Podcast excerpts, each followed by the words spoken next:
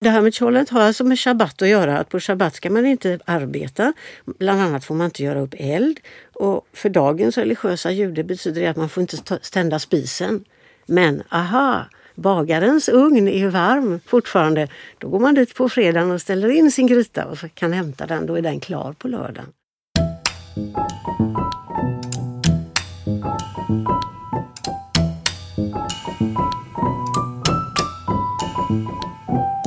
Det här är Matarvspodden. I denna serie möter jag, Lisa Häger, olika forskare och författare och pratar om mat som kulturarv.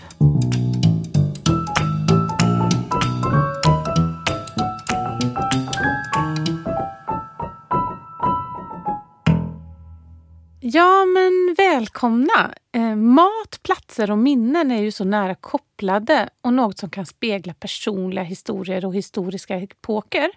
Elisabeth Fågel, författare, och Elisabeth Punsi, psykolog och kulturarvsforskare, kommer idag dela med sig av kunskaper och erfarenheter av judiskt matarv.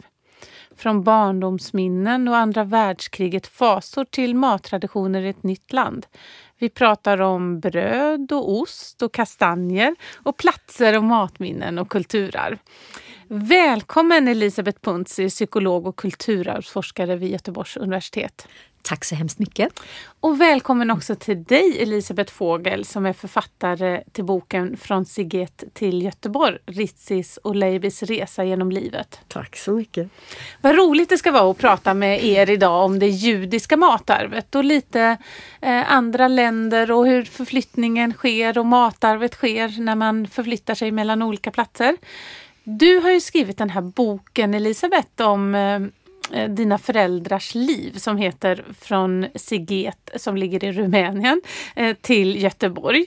Eh, hur, hur kommer det sig att du skrev den boken?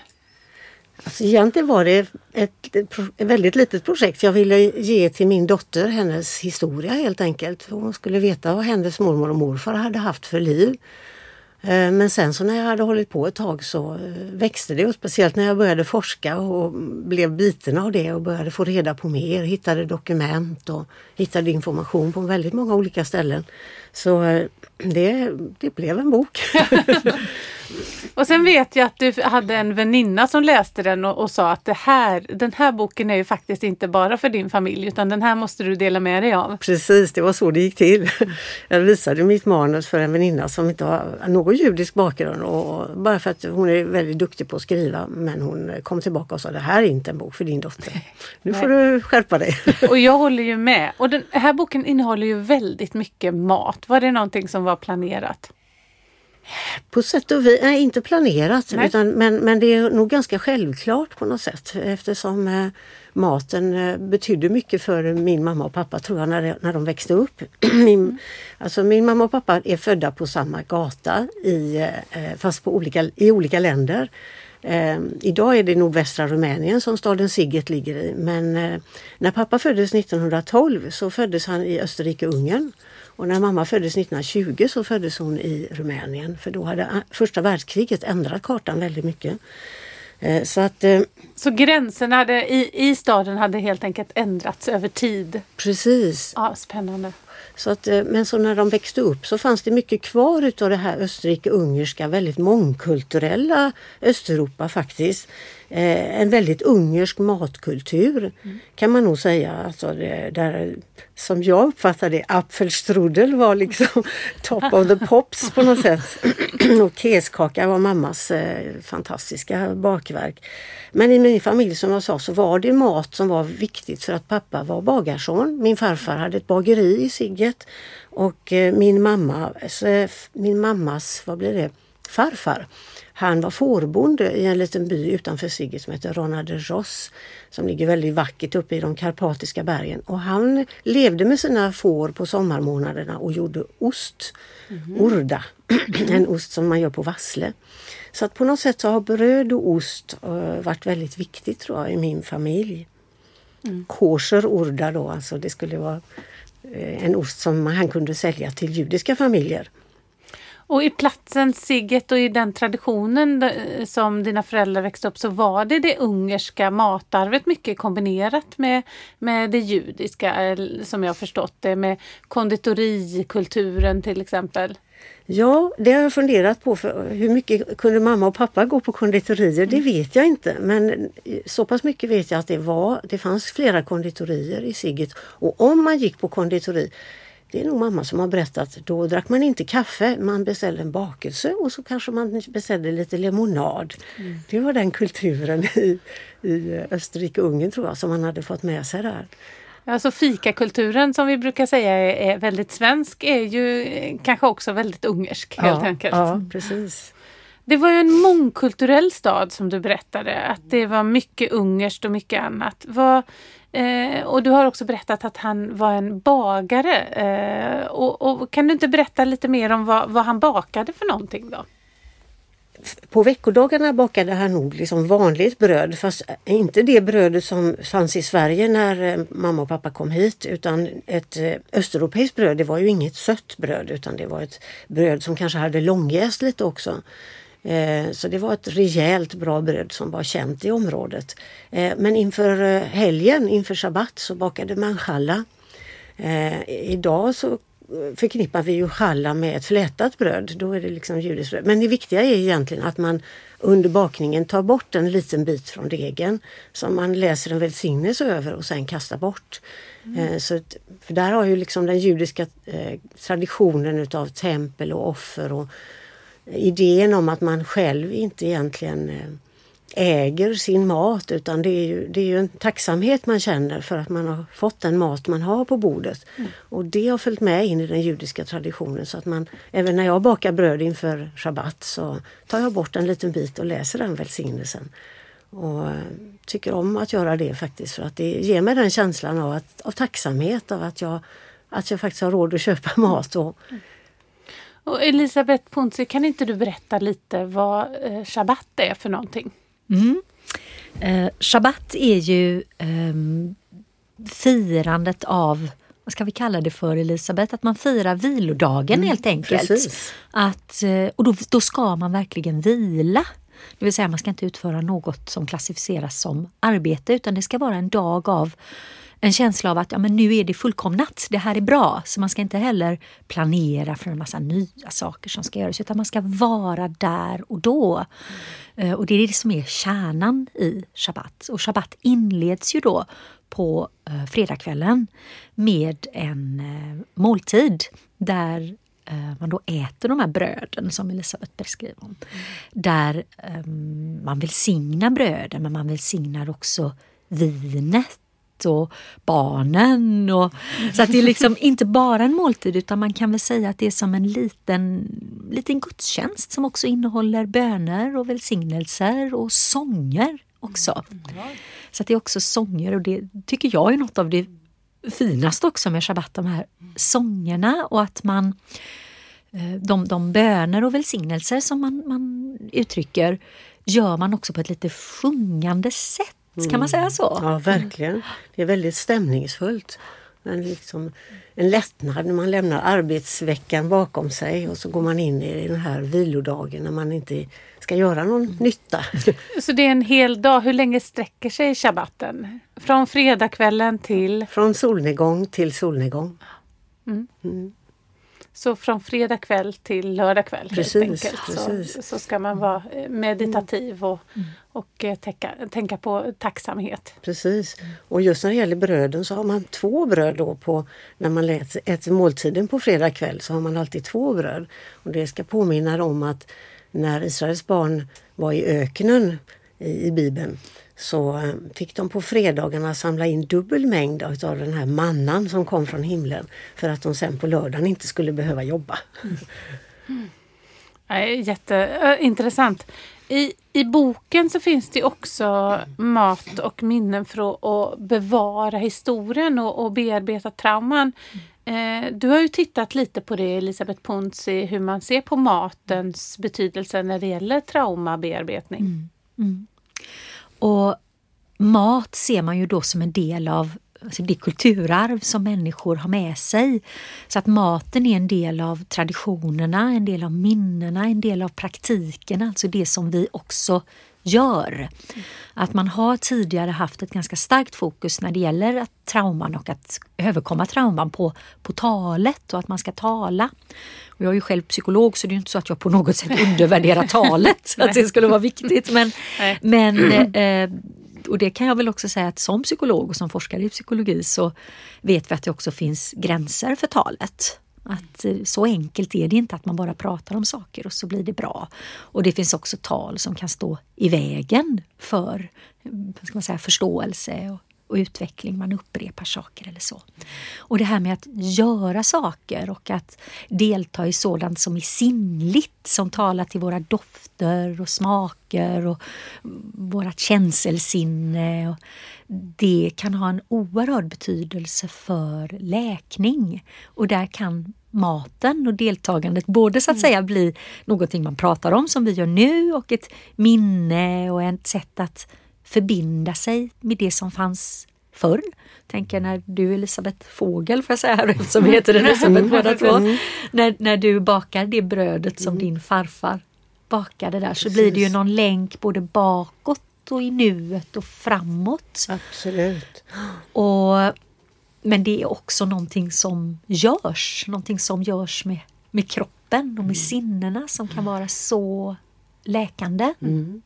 Ja, det är ju, för det är ju också det här eh, judiska matarvet som ni beskriver, som du beskriver eh, shabbaten, hur den utfördes i Siget. Den eh, utförs ju också nu i, i Göteborg och på olika platser runt om i världen där det judiska kulturarvet och matarvet finns. Mm.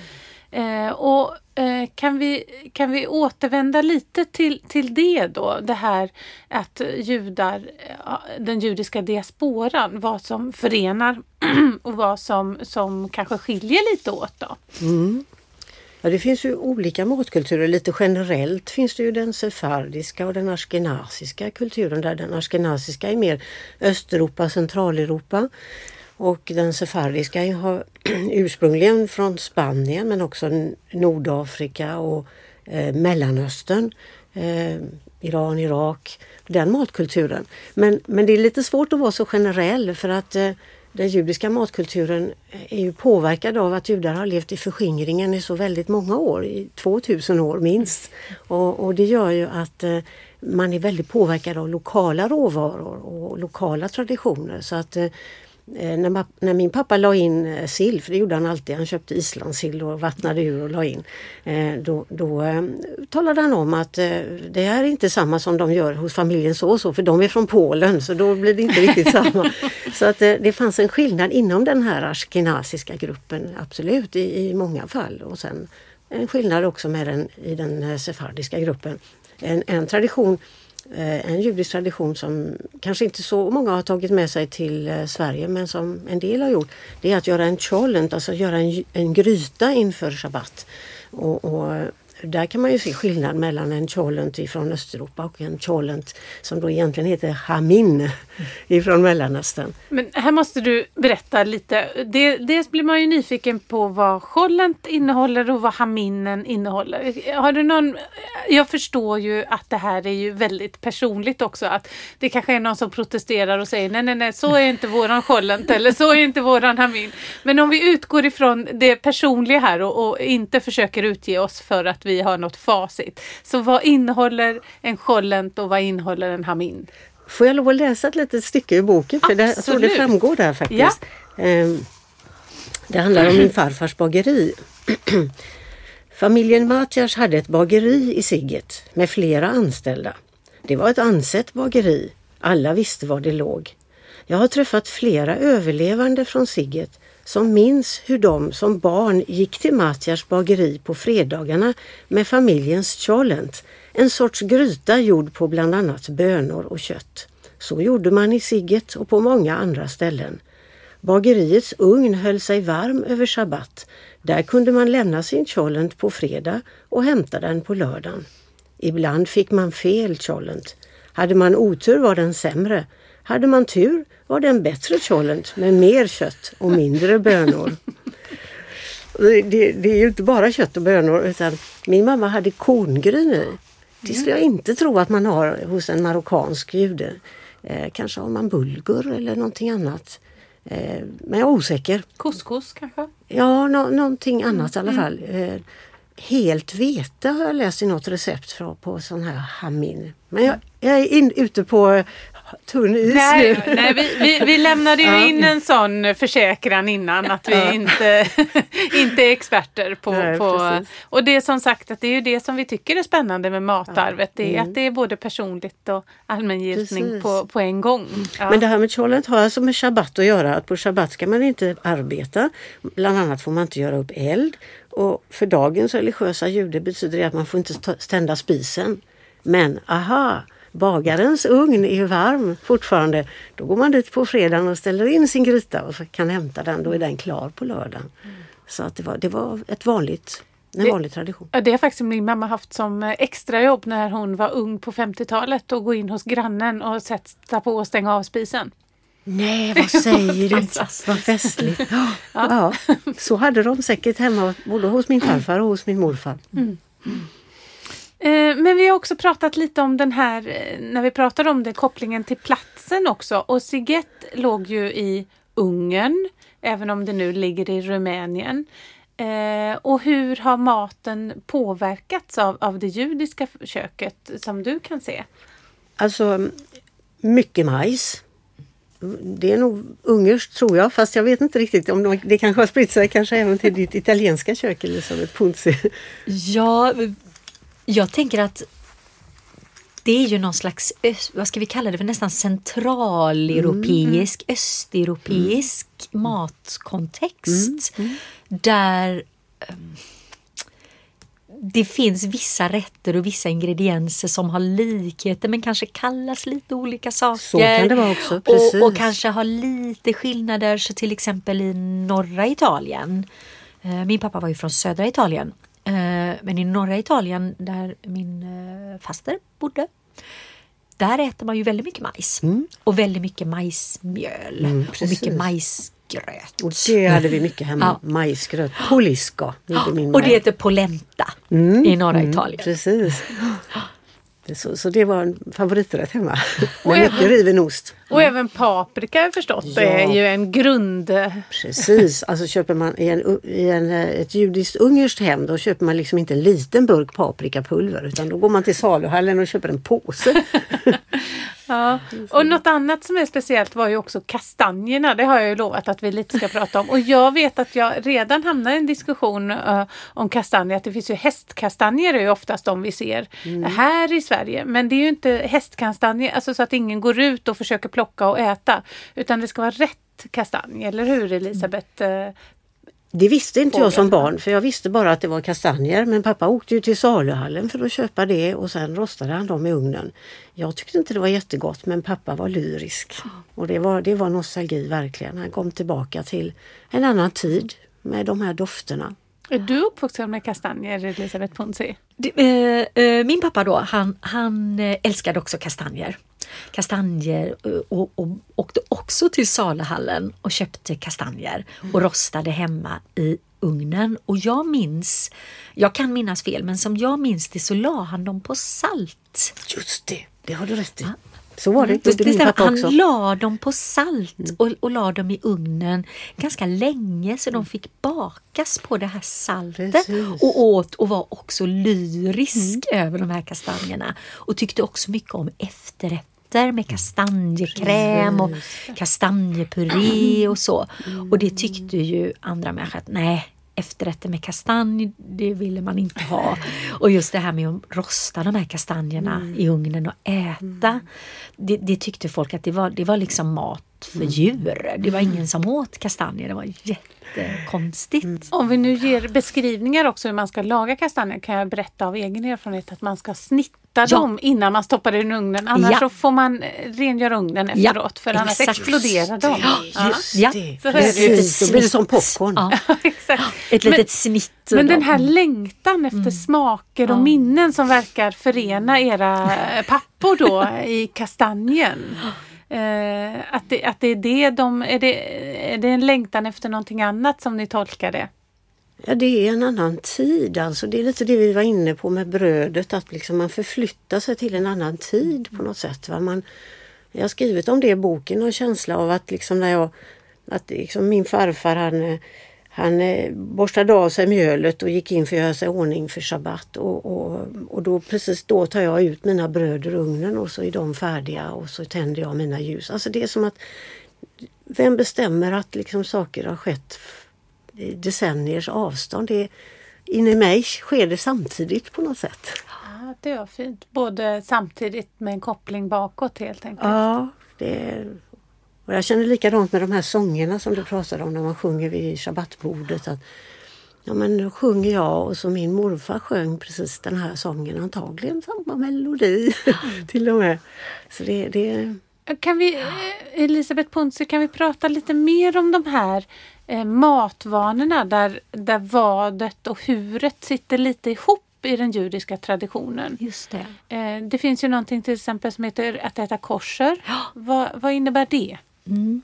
Och det, det är väl um, lite speciellt kan man väl ändå säga med, med det judiska matarvet att det handlar inte bara om vad man äter, även om det är viktigt, men utan det är också hur man äter. Det här att ganska mycket regler mm. om man ska hålla dem.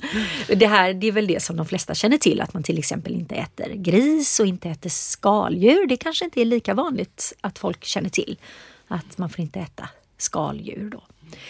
Eh, men det handlar ju också om att man till exempel inte blandar sånt som är mjölk och sånt som är kött.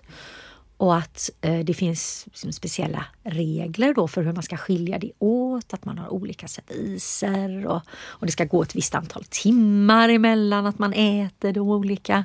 Om man äter mjölkigt eller köttigt och så, så att det inte blandar sig. Så att det finns ju mycket sådana här hur eh, man ska äta. Men också det här som, som vi pratade om innan att maten så att säga är mat och det är en måltid och, som man möts över.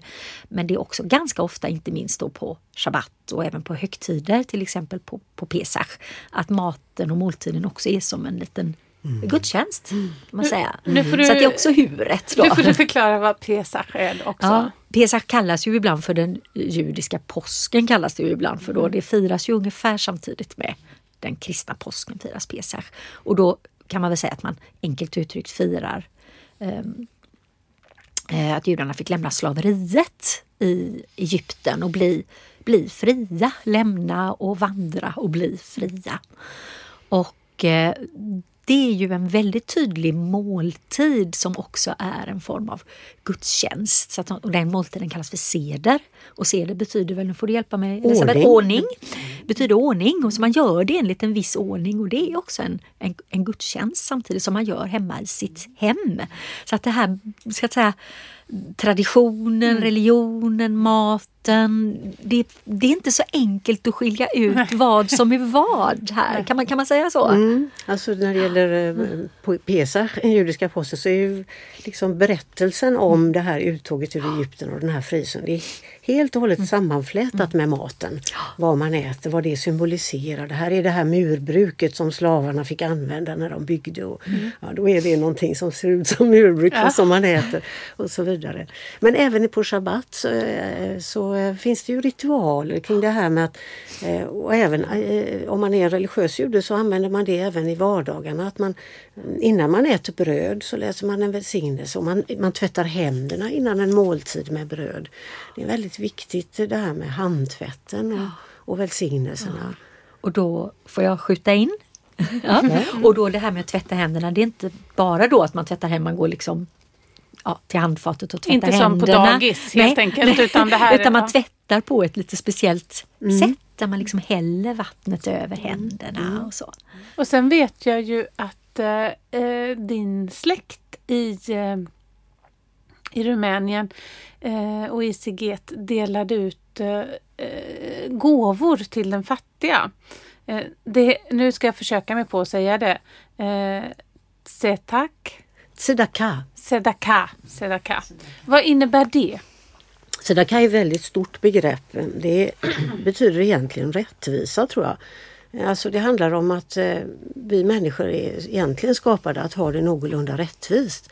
Och har man då lite mer så får man försöka dela med sig. Så det är en väldigt en väldigt eh, vardaglig del av livet på något sätt att man måste tänka så. så att, jag vet till exempel att min farmor då som var bagarhustru, hon på fredagarna plockade ut bröd som gavs till fattiga. Och min farfar plockade ut bröd som han själv levererade till judiska skolor där barn från andra byar bodde över sabbat. Och de bjöd också hem fattiga studenter. Det gjorde både min farfars familj och min morfars familj. Så det var alltid några fattiga studenter vid bordet på, på sabbat.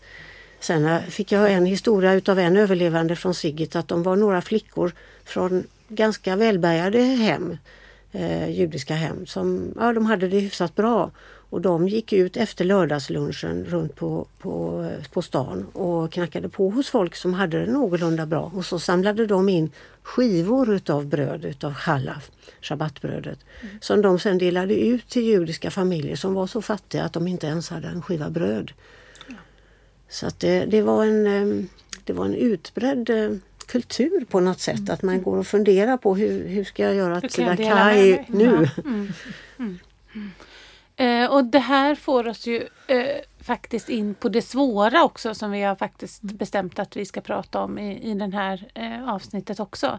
Som handlar om eh, svälten och förintelsen och vad den judiska befolkningen råkade ut för. Dina föräldrar fick ju ofrivilligt lämna Sigget. Mm. Om vi börjar där. Ja, pappa blev, de, var ju ett, de var ju ett förälskat par som drömde om att gifta sig före kriget. Men eh, och mamma ville att de skulle gifta sig. Hon, hon, hon, var, hon var på. Så att säga. Ska vi inte ta och gifta oss nu? Jag vill inte stå här i portar och kyssas. Men pappa sa att nu kommer kriget. Jag vill inte att du ska bli en ung änka. Så att, och det stämde ju för bara några månader senare så blev pappa hämtad till eh, slavarbete i ungerska armén.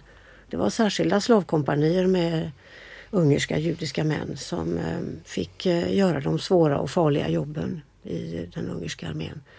Och där var han i två och ett halvt år ungefär. Eh, mamma blev deporterad till Auschwitz mycket senare i maj 1944 tillsammans med alla andra judar i Sigget och i angränsande byar. Och sen var hon eh, på lite olika ställen och hamnade till slut i Bergen-Belsen när eh, kriget var slut.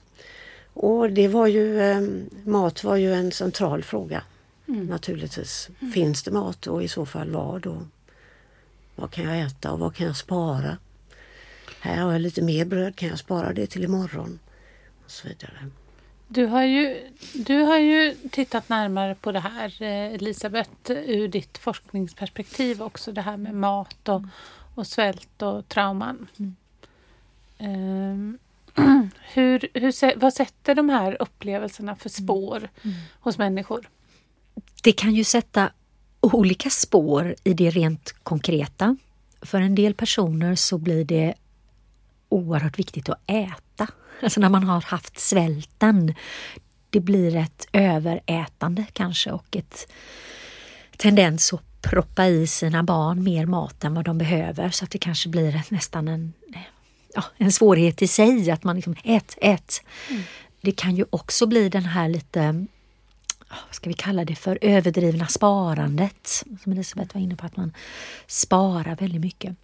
Det som väldigt lätt uppstår är ju att maten blir det blir svårt att finna en balans, att finna ett balanserat avslappnat förhållningssätt till mat. Och maten blir så att säga lite för viktig mm. på ett sätt. Det är ofta väldigt svårt för människor att hitta den eh, avslappnade balansen. Och mat kan ju också ur ett vad ska vi kalla det för, psykologiskt perspektiv, eh, då är vi tillbaka till det här med att vi också är våra kroppar och det vi gör. Och när vi är mycket, mycket små, då är mycket av vår, vår kontakt med de som står oss nära sker ju via mat. Mm. Att vi äter, folk matar oss eh, oaktat det är med välling eller med amning eller senare när vi ska börja äta. Det, det, det, mat är väldigt kopplat till relationer och där kan det också bli väldigt problematiskt. Att maten kan också bli i olyckliga fall nästan ett slagfält av mm. makt och att äta äta, inte äta, vägra äta. Det är en väldigt stark handling i, i det här slagfältet som tyvärr kan uppstå runt mat eh, när det finns svårigheter. Så det, det, det är liksom ett oerhört komplext ämne som sitter mm. väldigt, väldigt mm. djupt i oss och är kopplat mm. till våra relationer faktiskt. Mm. Jag tänker att mat på något sätt blir väldigt mycket kärlek. Ja. Att, att kunna ge sitt barn mat. Ja. Att stå vid spisen och, och, laga och veta att jag har haft råd att köpa mat och nu kan jag ge det till mitt barn. Det, det är en oerhört stark eh, överlevnads och, och, och, kärleksakt på något sätt. Så det, när jag tänker tillbaka så var nog matlagning och bakning väldigt mycket kärlek för mamma. Mm. Mm. Eh, kanske missade en del andra sätt att uttrycka kärlek. men, men det var kärlek. Mm. Och din mamma, hon, hon, var ju, alltså, hon var ju dåligt skick. Eh, och alltså, du har alltså- berättat om, om att, eh, att din mamma upplevde att det kom änglar in i rummet.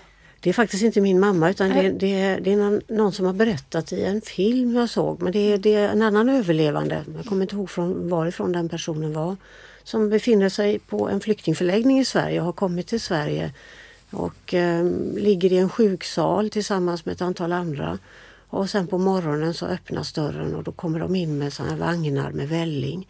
Och sköterskorna är då vitklädda och den här personen uppfattar ju detta som änglar. Alltså. Och den här vällingen som gudagod mat. Alltså. Mm. Så att det, maten får ju en enormt stor betydelse. Det var väldigt många på olika flyktingförläggningar som sparade mat, som gömde mat, tog med sig mat och la under kudden och så vidare. Mamma gjorde inte det av någon anledning. Eh, och det fick jag inte möjlighet att fråga henne om mm. tyvärr. Men hon hade nog ett någorlunda sunt förhållande till mat, det tror jag. Hon var men det är klart, vi skulle ju matas. Det skulle vi. och dina föräldrar återförenades ju lyckligt efter, efter kriget här i Göteborg och din, din eh, pappa fick ju tag på din mamma. Mm, eh, jag ska inte avslöja allting från den här boken utan jag kan också rekommendera den att läsa. Eh, och de hamnar i Sverige och hur hanterar de maten när de, när de hamnade i Sverige och till och med Kortedala? Ja, alltså jag tänker att precis det vi har pratat om att det måste ha varit jätteviktigt för mamma att laga den maten som hon fick hemma i Sigget. Och de recepten hade hon ju inte. Hon hade ju ingenting. Hon hade ju inga kläder så att säga. Hon, allt fick hon ju när hon eh, kom till de här olika flyktinganläggningarna efter befrielsen i Bergen-Belsen. Så att jag tror att mamma fick gissa och prova sig fram eller fråga andra överlevande från Sigget för att kunna laga just den maten. Och det gjorde hon ju. Hon gjorde jättegod hönssoppa och, och, och massa goda, alltså, eh, vad hette den här, nu kommer jag inte ihåg. Paprikage. Alltså det är någon kycklinggryta med väldigt mycket paprika. Ja det låter ju, det ja. låter ju väldigt som att det är mycket paprika ja. i paprikage. Ja. ja. Och, så, och så gjorde hon jättegoda gifflar som jag faktiskt har försökt baka nu inför den här inspelningen. Det var jättekul. Det ska bli jättespännande att smaka dem sen. Och sen så gällde det att få tag på bröd då för det fanns ju inte om man gick till Hemköp. Eh, vanligt svenskt bröd var det ju socker i. Och det var ju inget riktigt bröd. Mm. Utan då fick man åka till saluhallen, till Elers. Eller till NK hade på den tiden en delikatessavdelning som hade bra ost och bröd och sånt. Så att det... Hon fick helt enkelt försöka hitta, alltså ge sig ut över stan för att hitta det som stämde överens med hennes mattraditioner. Ja, precis. Och det är ju ett sätt som du har tagit upp eh, Elisabeth Puntzi också om maten som att det är språklöst mm. sätt att visa kärlek. Ja. ja. ja, det är något språk, det går, det går liksom bortanför språket. Det är något omedelbart, någonting som vi, vi känner och det är lite som du var inne på förut, här, det är någonting också som man, man känner igen, man kan kastas tillbaka i tiden. Och det också vi har varit med om väldigt tidigt i livet när vi har ätit, det sätter sig också väldigt djupt i oss. Så att, tänker jag på min, min, min far som eh, var född på, på 30-talet i södra Italien där det var eh, ganska fattigt. Och det var krig sedan. Och eh, någonting som han och hans syskon fick och som de, nej, de ville inte alls ha det, men det var det enda man fick så man klagade inte på det. Det var en skiva bröd som liksom rostades på, på spisen mm. och så hällde farmor olivolja på den, den här brödskivan och lite socker. Mm. Så åt de det till kvällsmat. Mm. Och sista åren pappa levde, han gick bort för några år sedan, då, då sa han, jag vill ha det. Ja. Då ville han ha det fastän han på något sätt inte ville ha det när han var liten. Och det, var liksom, det var det de fick för det var det Ja, som ja. fanns. Så när han var gammal, då ville han ha det. Då smakade mamma. Ja, ja det, det är någonting med detta hur djupt det sitter. Precis. Och, och för mig tänker jag är det ett fint exempel på hur vi människor, vi har idag en tendens att tänka på saker, alltså mänskliga erfarenheter och känslor och som om de vore antingen eller. Antingen är något bra eller vi mår bra eller vi är lyckliga eller vi är friska eller vad det är. Eller så är det dåligt för oss eller det är negativt eller, eller vi är eh, avvikande eller sjuka eller vad vi nu vill kalla det för. Alltså. Och det är så är det en sån förenkling av mänskliga erfarenheter och vad det är att vara människa. För ofta är det vi är med om, det finns ofta både något gott och något Mm. negativt samtidigt. Det är, det är inte så enkelt.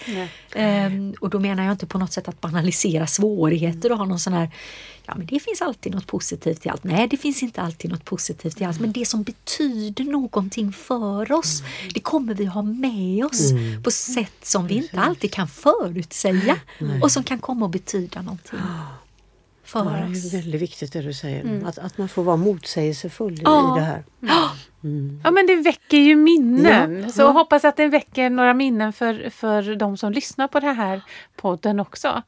Men jag tänker vi har kommit till den delen där vi brukar ta våra avslutande fem. Och våra avslutande fem idag är matminnen. Eh, godaste matminnen. Och Elisabeth Fågel, kan inte du börja med ett avslutande matminne? Ja, jag, jag har ju ett väldigt eh, varmt minne med mamma där vi har åkt in till saluhallen då för att köpa bröd och kanske lite ost också. Starkost gillade jag.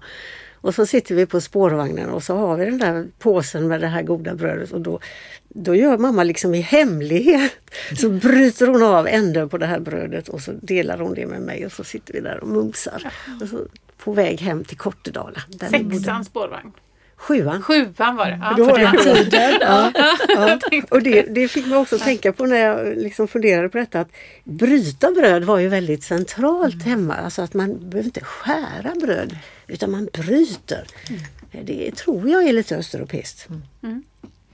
Och Elisabeth Ponsi. Eh, vad har du för matminne till exempel som du vill dela idag? Ja, något som jag tänker på idag det är um, när jag var barn. Då var ju inte den här italienska matglädjen uppfunnen riktigt i Sverige. Idag, nu- skojar jag lite, men, men idag är det liksom, Italien är ungefär som något slags land där alla bara äter jättegod mat och alla är vackra och det är fantastiskt och alla njuter av livet hela tiden. och det är Strand som någon- överallt. Ja, ja visst och, och, och Aperol Sprit. Menar, alltså det, vi, vi har någon lite romantiserad bild av Italien och, och italiensk mat är ju väldigt självklar idag. Men så har det ju inte alltid varit. Ehm, och eh, Göteborg fanns, har ju alltid funnits, eller alltid, men sen sent 40, tidigt 50-tal i alla fall, ganska mycket italienare. För att många kom och arbetade på SKF och bodde ju i baracker. Ja, på Kviberg. Ja, Mm, på Kviberg. just det. Bodde i baracker och eh, nu kanske de göteborgarna inte finns kvar längre men det fanns ju äldre göteborgare som kunde berätta om att söndagsnöje då på 50-talet det var ju att åka ut dit och titta på italienarna. För att de var så konstiga och så bar de ut borden utanför sina baracker för på söndagarna var de lediga. Och då bar de ut borden och så satt de, det var bara män och de lagade mat och satt och åt och så hade de en vinflaska och så det var jättekonstigt. Och när jag var liten så kunde man inte köpa riktig pasta i Sverige. Det fanns liksom inte. Jag minns pappa nästan grät när han satt med sån här svensk, då, jag ska inte säga några varumärken här, men, men, men svensk pasta som var spaghetti då. Så tittade han på den, han såg, leds, han såg så ledsen ut och nästan hade tårar i ögonen. Och så sa det här är inte spaghetti, det är tapetklister. det var liksom bara en, en klump. Men det fanns ett ljus i mörkret. Det fanns i Gamlestaden en liten affär. Nu när jag ser den så är den liten, men jag tyckte den var stor när jag var liten. Där fanns allt. Och det hette Rambaldis livs och på Rambaldis livs där kunde man köpa riktig pasta, olivolja, vitlök, mm. eh, bönor och, och, och, sådant som man inte kunde köpa någon annanstans. Och där gick herr Rambaldi själv runt i en sån vit rock och han hade en penna bakom örat, var väldigt sträng. Sådär. Och så åkte man dit och handlade. Ja, ja. Och Elisabeth Fågel, har du något mer minne som du kan dela? Ja, mamma hade någon grej att ibland så, just det här med ost var viktigt för mamma. Jag, tro, alltså jag tror verkligen att brödet har kommit från min pappas sida mm. och osten från min Aha. mammas sida. Så mamma kunde komma in ibland på kvällen när man skulle somna, man hade redan borstat tänderna. Och, och så kom hon med en liten bit ost, sådär liksom ja, 7-8 centimeter lång och så en liten fyrkant. Och, och ost i häntele, sa mamma. Och häntele det är lilla handen på jiddisch. Så, så det var en blandning av svenska och jiddisch. Det var och, verkligen någon slags kärleksfull handling. Och jiddisch är ett språk som som har många kända författare, till exempel Isak Bashevis Singer och många fler. Jiddisch är ett språk som utvecklades i Östeuropa. Jag vet faktiskt, jag kan inte dess historia nej, riktigt, nej. men eh, så det är en blandning av tyska, hebreiska och mm. slaviska språk. Och jiddisch kan också variera lite grann inom den här östeuropeiska gruppen faktiskt. Så på vissa håll har man importerat mer eller fler eh, slaviska ord och på andra håll mindre. Men det talades mellan judar ja, helt enkelt? Mamma och pappa pratade jiddisch med varandra mm. ibland. Mm. Men mest talade de ungerska med varandra faktiskt. Inte rumänska. Mm.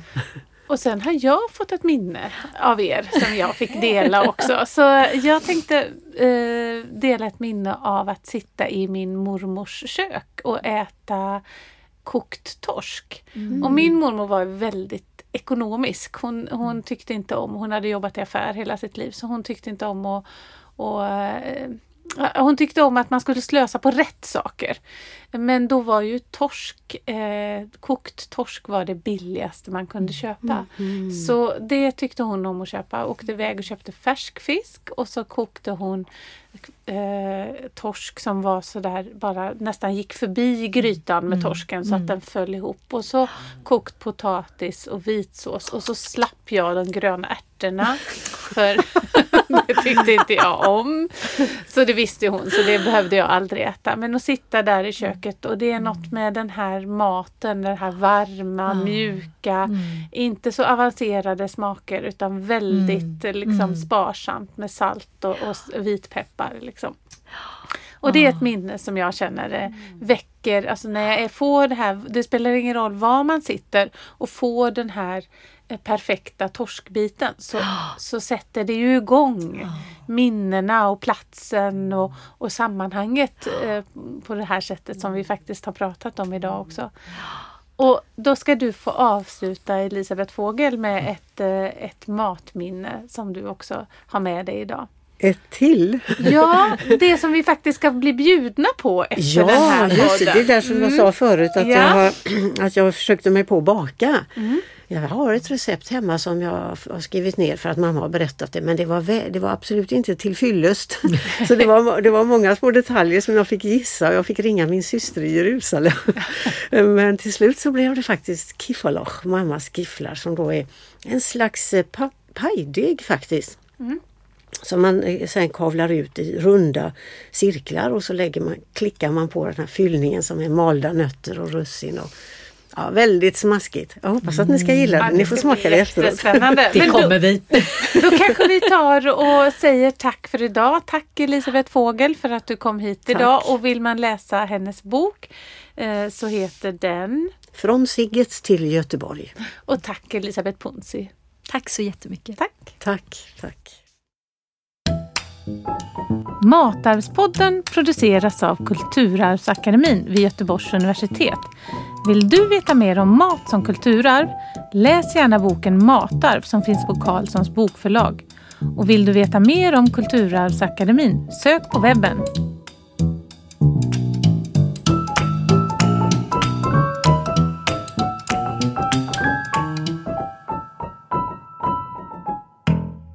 Matarvspodden finansieras av bidrag ur stiftelsen Gustav Adolf Bratts föreläsningsfond och Centrum för kritiska kulturarvsstudier vid Göteborgs universitet.